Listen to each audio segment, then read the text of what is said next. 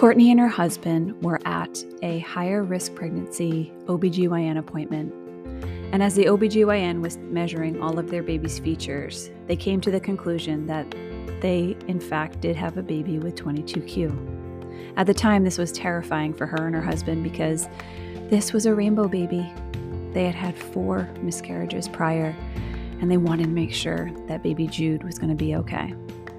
This was the beginning of Courtney and Jude's 22Q journey. Hello and welcome to the 22Q podcast. My name is Becky White, and today I have my dear friend Courtney on, who I met through the 22Q Moms Retreat. And over this past retreat, we became a little bit closer by being on the planning committee and being roommates at the retreat. And I'm just so thrilled for her to share her son Jude's story with us today. So, Courtney, hello, and thank you for being on. Hi. Hi. Thanks for having me. I'm so thrilled to have you on because I feel like your son's story, he's gone through a lot. You guys yeah. have gone through a lot. So I'm really excited for you to share his journey with us today. But to share it too. Yeah. So introduce yourself. Tell us a little about who you are, where you live, and your family. Okay. Uh, I'm Courtney Hayes. I live in Gilbert, Arizona.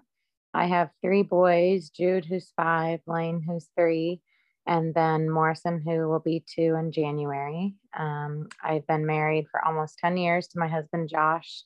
Uh, we met in North Carolina and moved out to Arizona.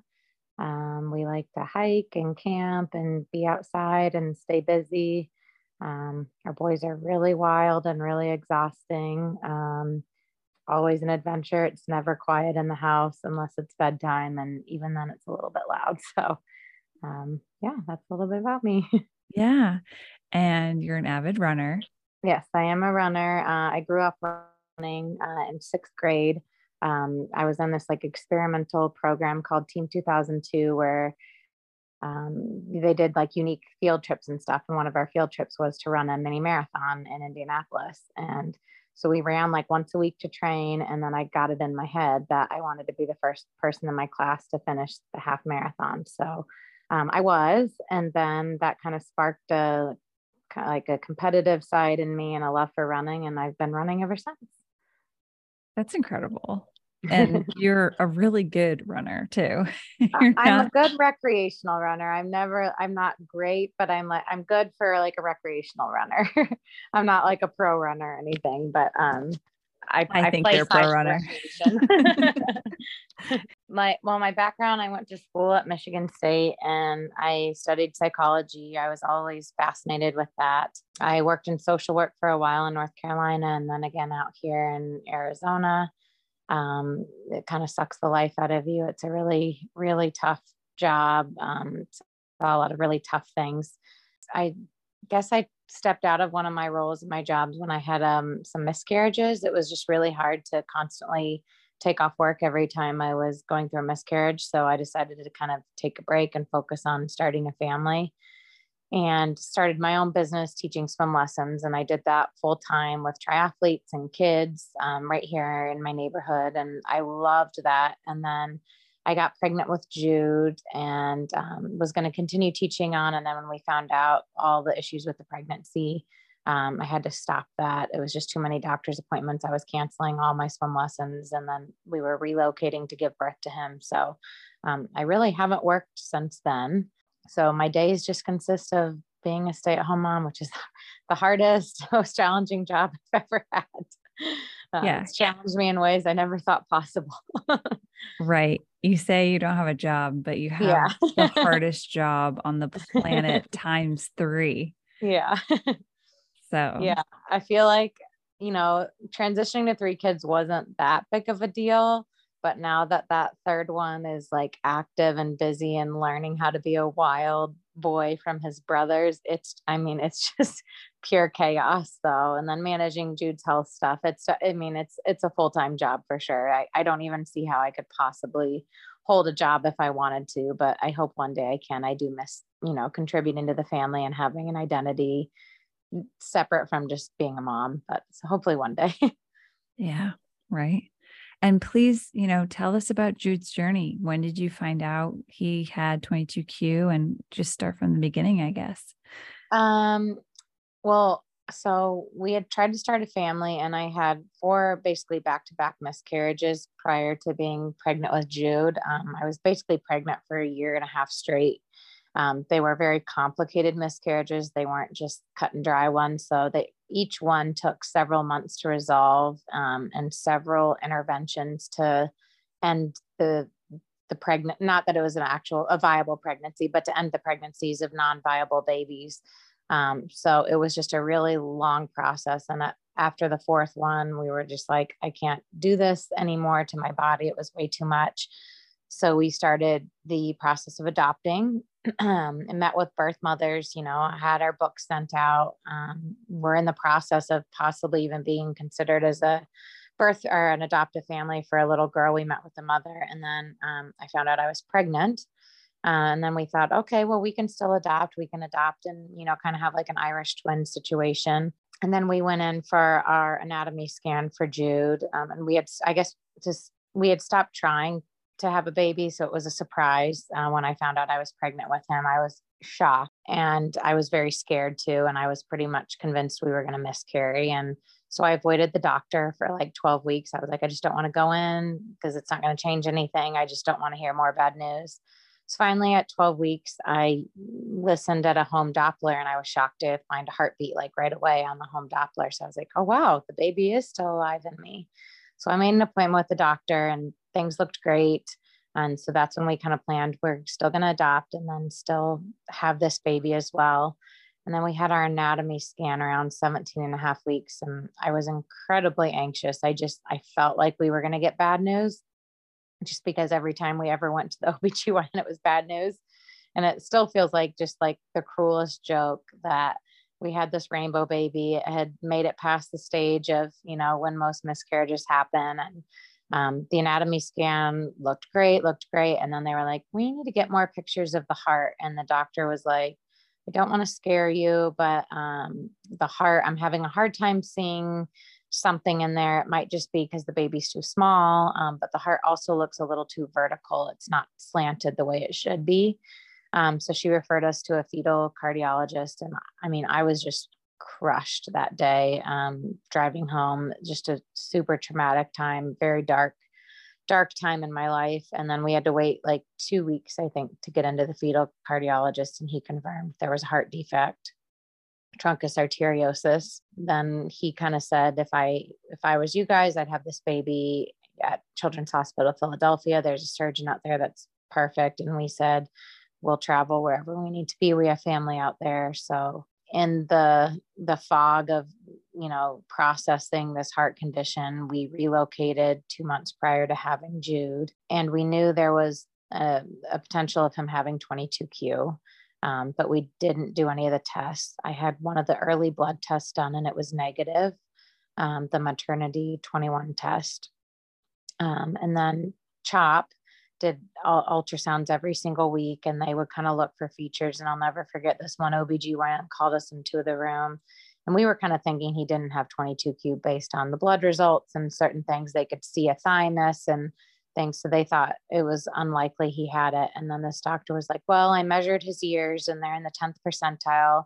He has a small chin. He just started breaking apart the um, features of this baby inside my body and said, I, I'm pretty certain he has 22Q just based on the measurements of all these features on him. And he was just really nasty about it and um, just not very empathetic as he delivered the news. And that was another really dark time. Um, but we didn't get it confirmed until he was born a couple days after. They, I saw them doing measurements after he was born on like his nipples, and you know, it's just the most traumatic thing seeing them tear apart your baby's features as you're sitting there and they're looking at everything at everything that's wrong. And then a doctor accidentally slipped before we were delivered the news and said well you know he has 22q and we no one had told us that yet that the results had been back yet. And that was another dark time. Like all those times i just remember sitting it, it, it would take me like a day to kind of pick myself up again. It just kind of pushed me deeper and deeper into a bad place. I was just very scared of the unknown Well, naturally, too, you've had such a difficult time getting pregnant. And then you finally get pregnant with Jude, and you're already in a dark place because you're thinking this isn't going to happen. And then it, you find out he has a heart defect. And then the, the whole delivery is dramatic. Planning up to the delivery is dramatic. I'm sure that was just, I don't know how you did it. It was it was a lot of trauma that I'm still processing. Yeah. So you found out by having the doctor accidentally tell you guys. Yeah. And what happened next?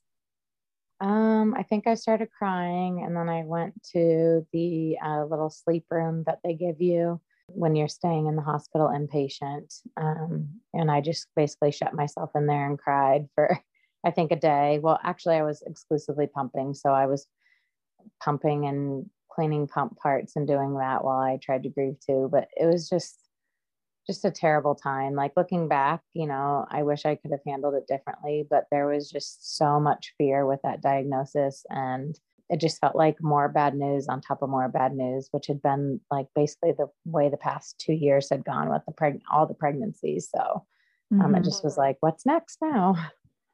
Right. And when he was born, was he natural or C-section? Uh, natural. Yeah, natural. it was an induction. And, okay. And were you able to even hold him or was he? Yes. Just, okay. Yeah, our whole birth plan actually um, was a bit traumatic as well. We were supposed to give birth at CHOP, but I had this issue with my platelets. They kept dropping and dropping. And so CHOP said they weren't comfortable having me deliver there. Um, in case I bled out, they didn't have enough blood product for an adult. Um, but that was in the middle of my induction that they made that decision. So I had already been 24 hours into my induction and they um, transferred me to an adult hospital, which our whole birth plan was for me to give birth at the children's hospital so I could be 15 feet away from Jude. Um, so that changed everything. And I had to process that while, while I was in labor um, and being wheeled across to another hospital. And so they moved me to another hospital and it was it was right next door, but still not as close as I thought it would be. Um, so I gave birth, and then um, I got to hold him for about 30 minutes, and then they took him away um, in a little box. They packed him up, and then I'm just lying there pumping by myself. I sent Josh to go over to the hospital to be with him.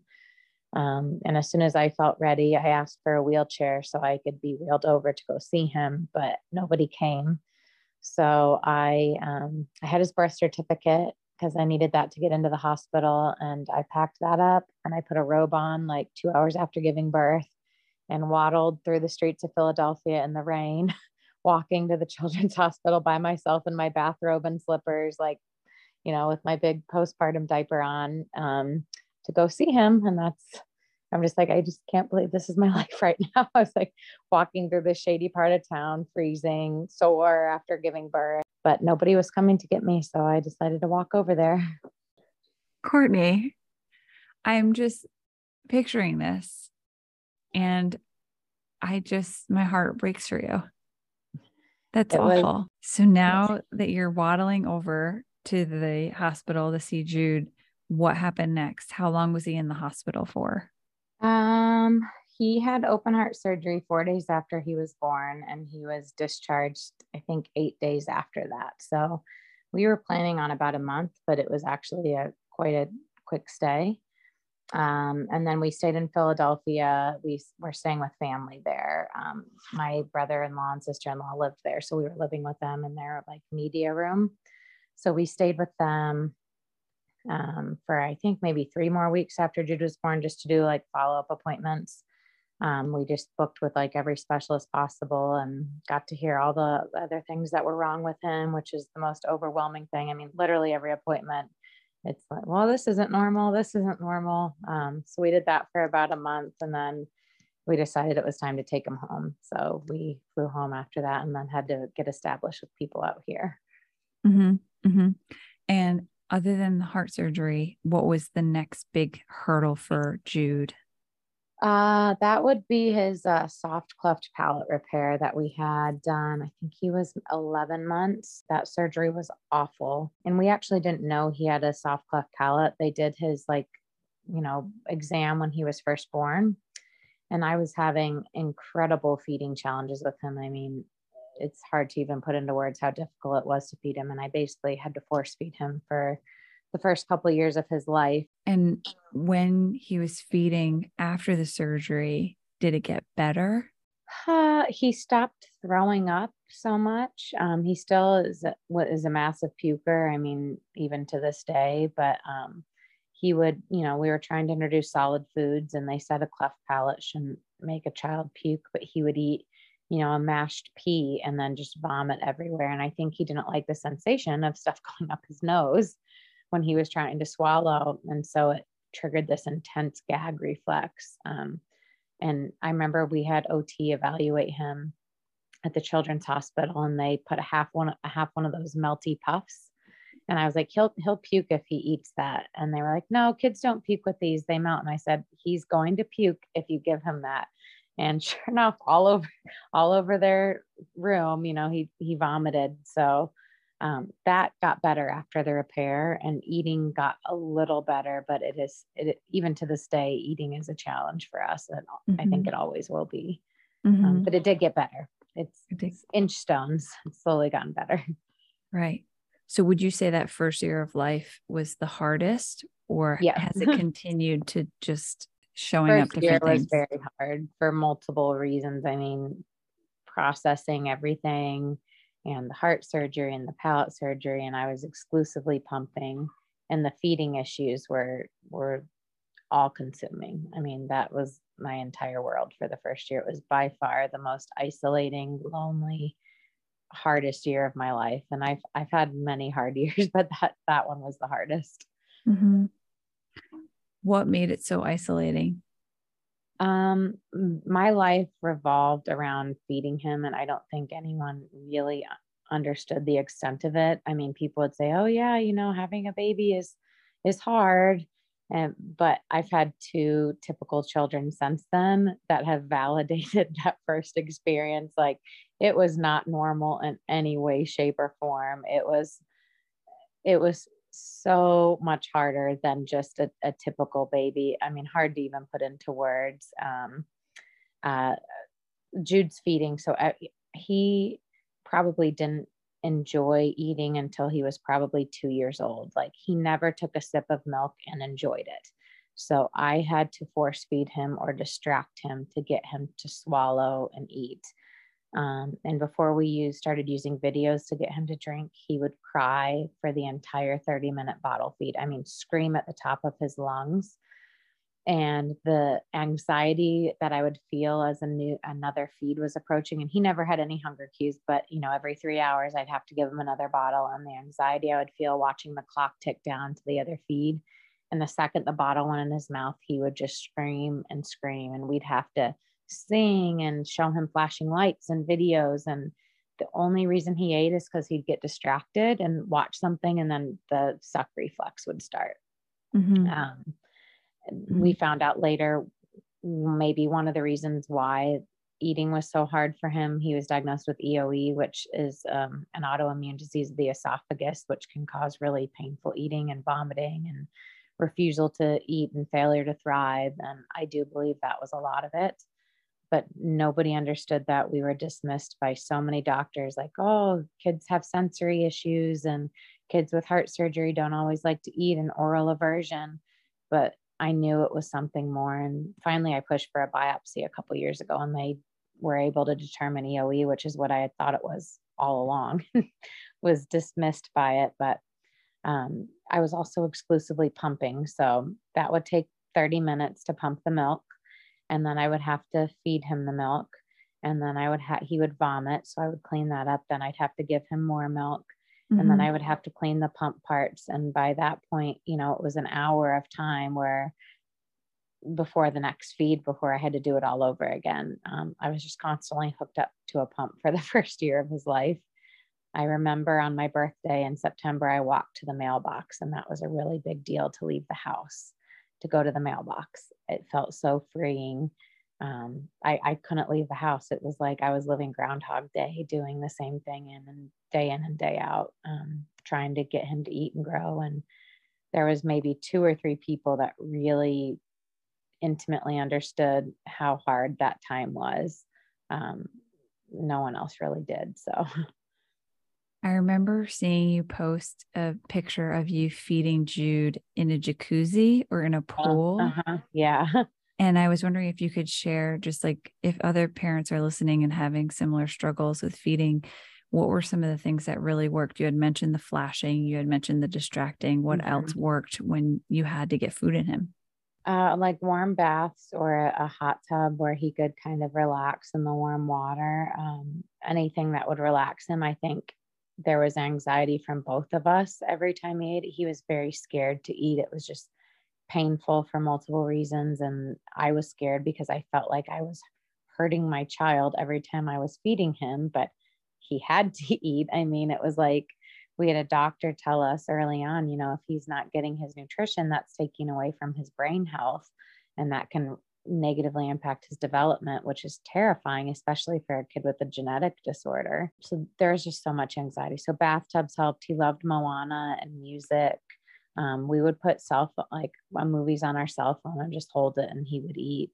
And that was well over into a year of his life. That's the only way he would eat. I never saw him eat for pleasure once. And you said it continued having difficulty eating. And tell mm-hmm. me other things that have been really challenging for Jude as he's gotten older now. How are you feeling to... about school? Are you feeling optimistic? Are you feeling, what are you feeling? Uh, I'm nervous. I see what other people post, and I feel like I'm always just waiting for the next thing. Um, overall, so far, there hasn't been a lot of issues, but I think that's typical. Those come out later, is my understanding. And so I'm just like waiting, like, what's it going to be? And are we going to be dealing with ADHD or anxiety? And just knowing what what is possibly to come, I think is stressful. Um, but um, right now, there's not a whole lot of worry. He does really well. He's he can read and you know fine motor skills aren't great but he can write and is writing numbers and doing basic math and you know does does pretty well but then other days it's like the drive is not there i'm doing homeschool math with him and some days he's not really into it but i also he's five so right you just don't know other kids you're not looking for what's wrong but with him i'm always like oh is this a thing is this not a thing it's so hard and yeah you miss anything or dismiss anything because early intervention is key. So, mm-hmm. Mm-hmm. well, it sounds like you're doing all the right things with introducing math to him and keeping him back one more year and just letting him get a little bit bigger and, and get ready. And it's so tricky to know what what's the right choice. Yeah. And I have no idea. And Arizona schools are not great. So that's intimidating to me as well. I'm I never thought I would be a homeschool mom. I do not feel like I have the patience for it, but I'm almost wondering if that's the path we'll take. Um, I don't know. Um, mm-hmm. I guess we'll just see. I'm hoping things fall in place and I, I know what to do when the time comes. Right. Jude is such a cute little guy. And if you had to use one word to describe him, what would it be? Oh, man. I would say empathetic. He just feels really big and really hard about everything. Um, He's wise beyond his years. He just feels really big for other people. He can't stand seeing other people sad and he's just very observant. He picks up on on things and emotions and he doesn't miss a beat. The stuff he says, I'm like, are you is there like an angel on your shoulder telling you to say these things like some of the stuff he says like i think like I, what for example like can you give me an example he had asked me if I had had babies before him. I said he was the first one, but I had been pregnant, but those babies didn't live. And he was like, Did that make you sad? And I said, Yeah, I was very sad. And he said, Well, when those babies were di- dying inside you, I was hugging your heart from the inside. Oh my God. Which I mean, just like the thought that he thought he was inside me then and was hugging me from the inside because he wasn't born yet was just he just says stuff that sometimes it just kind of takes my breath away so. So wise beyond he, he's wise behind beyond his years he is like the way mm. he's my mom's death. I can't think of anything off the top of my head now but the stuff he said about her and death and you know what's to come when we die um, it's just he picks up on so much and he's just he's a very smart little boy. Mm-hmm. Are there any instances where he's taught you something? Oh, he's, I mean, he has taught me so much. Just seeing him go through his surgeries and process those, um, because it's a very scary time as for a mother as well. So trying to help him prepare while also preparing myself um, mm-hmm. and kind of talk through it together, like with his heart surgeries, um, which I was very anxious and scared about. Um, he does really well knowing all the details. Like he asked me, what type of knife are they going to cut my chest open with? Can I oh. see a oh. picture of the knife they're going to cut me open with? Which is super hard to hear your child say. And he wanted to sit and watch videos of open heart surgeries to know what they were going to do to him. Um, so to sit there and process that with him and talk through things and looking at stuff that's making me really queasy and watching him process it and hearing his questions, it kind of helps me process things as well wow. and prepare myself for doing some really hard things with him, like the surgeries. So he asked to do that. Oh yeah, he he wanted to see pictures of beating hearts in people's bodies.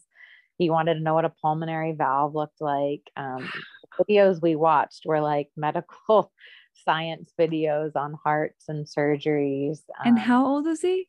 He's five. I mean, he would look and say, I'm a little bit scared about that. But he, he becomes less fearful if he knows what to expect. So he wanted yeah. to know. We knew other friends whose kids had heart surgery. So mm-hmm. we looked at videos and pictures of those kids. Um, and I think that's why he did so well. There was no surprises. He knew exactly what was going to happen. So, right it's it's almost like he can teach me something and yeah. other adults you know yes. just really making a plan knowing yeah. asking the right questions and it's just amazing that he's five yeah and asking those questions yeah i mean it's questions i wouldn't even think to ask and i wouldn't watch a video of open heart surgery if he hadn't asked to do that but i think right. it yeah whatever helps him though yeah what has been the biggest struggle for you navigating Jude's 22Q? I think the unknowns of what lies ahead is the hardest thing for me. Um, it's like it's really hard for me to live in the moment and appreciate the moment while not fearing what's ahead. And it, that's a constant work in progress for me to not think what's ahead. But it's hard because you know we are we have a big 22Q community and we're friends with each other, so I can kind of see what other families are going through that have older children. And I, am a planner, so I want to be prepared and I don't want to drop the ball on something and, you know, not get him into a specialist that I need to be getting him in with. Um, so I, I think that's the hardest part is just the fear of the future. And while I don't want it to steal my joy of the present, and it definitely does sometimes. Mm-hmm. Mm-hmm. And what are some specialists that he's currently seeing that have been really helpful? Yeah, teaching him emotional regulation and coping skills. There's a woman in the neighborhood, Amy Jolly, who does social emotional awareness. Um, and I just know that 22Q kids can kind of lack on some social skills and social emotional awareness. So when I saw she was offering those classes, it was actually prior to his heart surgery. I signed him up just to kind of help prepare him uh, for that and just give him a base. And I knew at the time I thought he was going to be going to kindergarten. So um, that has that has helped. He's really good at putting. I mean, he will say that really hurt my feelings, or um, you know, to his brother, you shouldn't say that. That's not nice. Um, so he really does have good social emotional awareness, I think. Um, and I think those classes definitely helped. So, um, and emotional maturity. Yeah, yeah. And wow. I feel like just in general, kids really seem to be lacking in that these days. I mean, I hear that as a common complaint from teachers all the time is that there's not a lot of social emotional awareness with the students. And I don't know if it's just because we live in a digital age now and social media and there's not a lot of face to face. So I thought those classes would be good for him and they, they definitely were. Yeah. And as you know, in the world of 22Q, there are just struggles that maybe our friends and family don't see. Would you mind sharing any that you think off the top of your head, any struggles that your family and friends may not see as a parent of a 22Q kiddo? I think it's just the constant research. Like, I feel like we never sleep. I feel like as a mother, I'm constantly, and it's not an anxiety thing. Like, I think some people who don't really understand this life are like, oh, you're just like an overly anxious, worried mother. But you were constantly like, I mean, that's how I figured out his EoE. I'm like, this is not right. He's vomiting, he's gagging, he's choking. So I spent months and months reading articles and joining support groups and asking questions. And it is, it just never, never ends. I feel like we just never sleep. Um, and that's what's really hard. I kind of try and carve out like an hour where I watch shows at night and shut my brain off because it can be a little too much, but that's how you learn. And unfortunately, I don't think the medical community, I mean, you have to advocate, and it is a constant 24 7 job. And I don't think I've had many specialists be like, you know what, you should consider looking into this. And I think it's it's me going and saying, do you think he has this? And can we test for this? And can we test for that? And all of his diagnoses have been because I have asked about something. And that's a huge weight to bear. Um, and it's very stressful because I feel like I can't ever die. That I mean, it's just like, who is gonna not sleep and research these things when I'm dead and gone? Um, that's it's a lot. It scares me. Mm-hmm. That's something you and I have talked about before. Is yeah. that awful thought of when when we go, who's going to take care of them and yeah. who's going to look after them the way we we do? And yeah, oh, it's awful. There was multiple reasons why we decided to have kids, but I mean that uh, more kids, but that was one of them. Is um, we wanted Jude to have a team of supporters and you know siblings that cared about him and obviously it's not an expectation that they care for him but we hope that they have a close enough relationship that if you know when we're gone they can help him through things um, mm-hmm. so mm-hmm.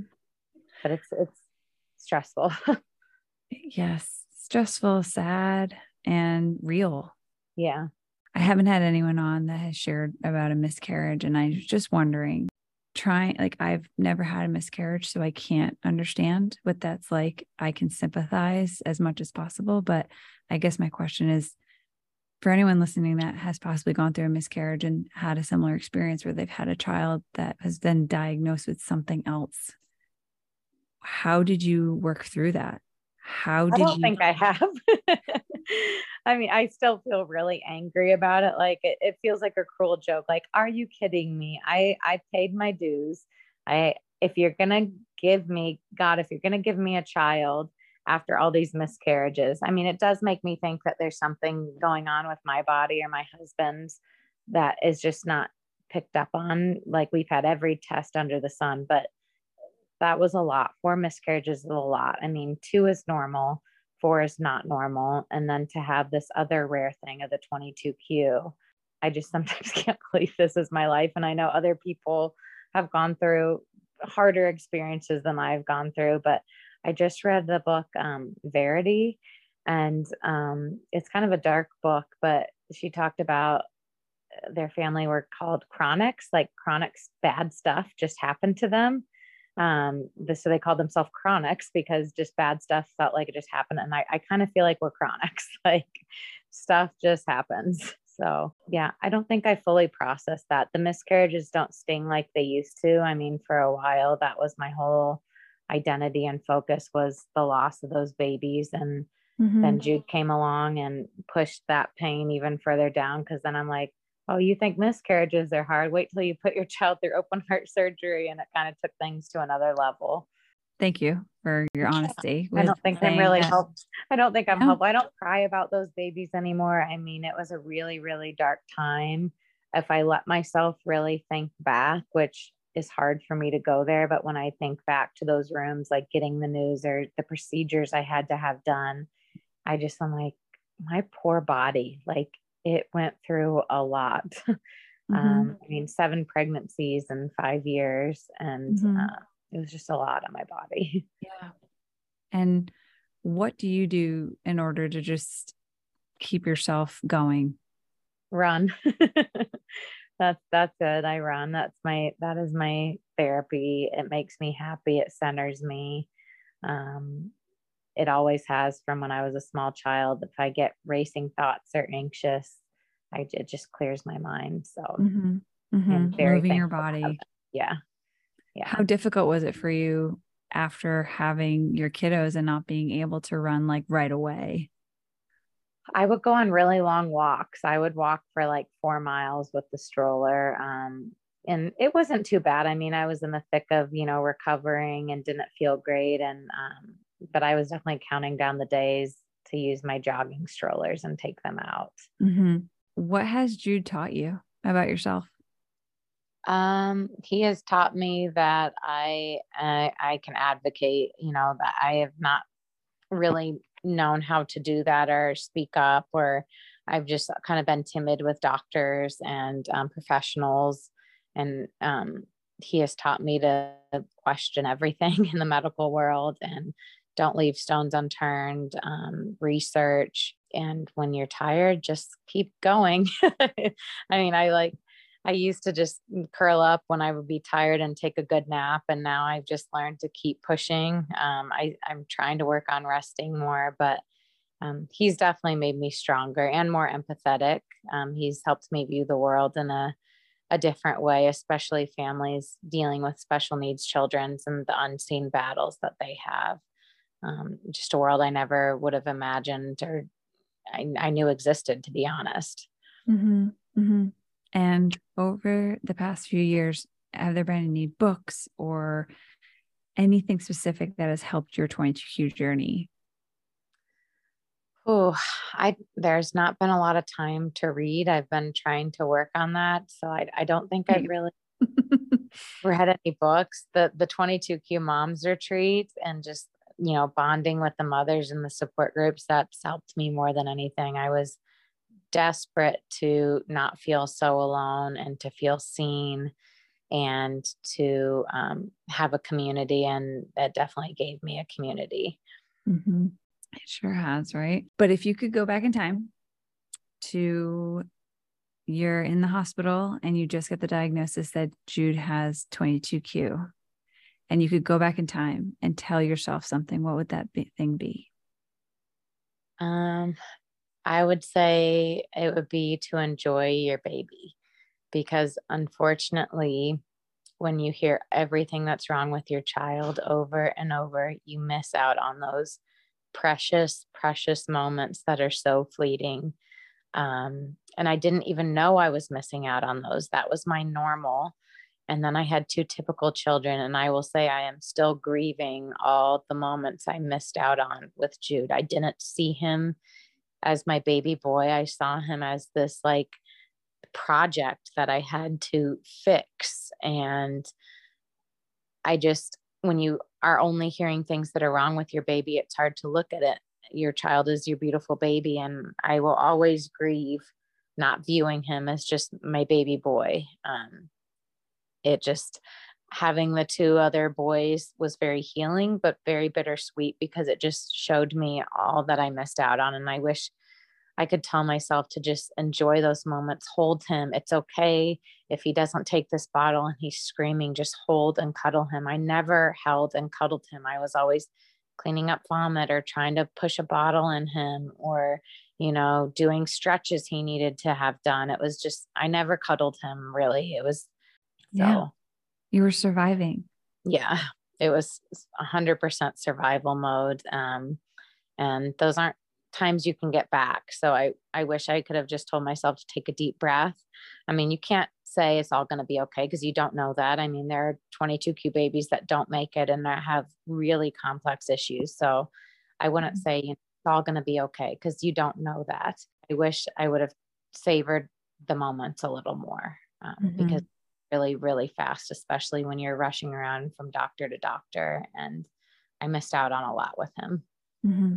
And years from now, if Jude ever hears this episode, what do you want him to remember or know about how you feel about him? Oh, I just want him to put you on the spot. I just want him to know how proud I am of him um, and how thankful I am for him. I mean, I, he was meant to be after losing four babies. There was something about him that stuck. Um, and yes, there was some things that didn't go right and with the heart and everything, but he was meant meant to be here. He's here for a reason. And I'm just so proud of him and thankful for all that he's taught me. He's helped me be less selfish and more empathetic. And um, he's just made the world a more beautiful place. And I'm very thankful for him. So I'm thankful he stuck around. I'm thankful that that was the end of my miscarriage story. I'm thankful that mm-hmm. he's here with us. I love it. Thank you. So I'm an open book. So if anyone ever wants to message me, I am happy to share the stories. I'm sorry if I sounded a little distracted. He he got out probably 10 times. I saw him looking over. So um, he's usually been good about getting to bed, but I apologize. I was nope. a little over the place. I was trying to focus while he got out of his bed. It's fine. We're both hitting mute. Well, I'm hitting mute because mine's mine's doing the same thing and saying my name. So they want to be 22Q podcast without sleep issues. So I'm like, you know, this is just this is the way it is. exactly. Exactly. oh, the sleep issues, never ending. Well, Courtney, I love you. And thank you so much for sharing Jude with us. Thank you. And keep being the amazing mom you are. Thank you. You too. I'm thankful to have you to lean on and help me through this journey.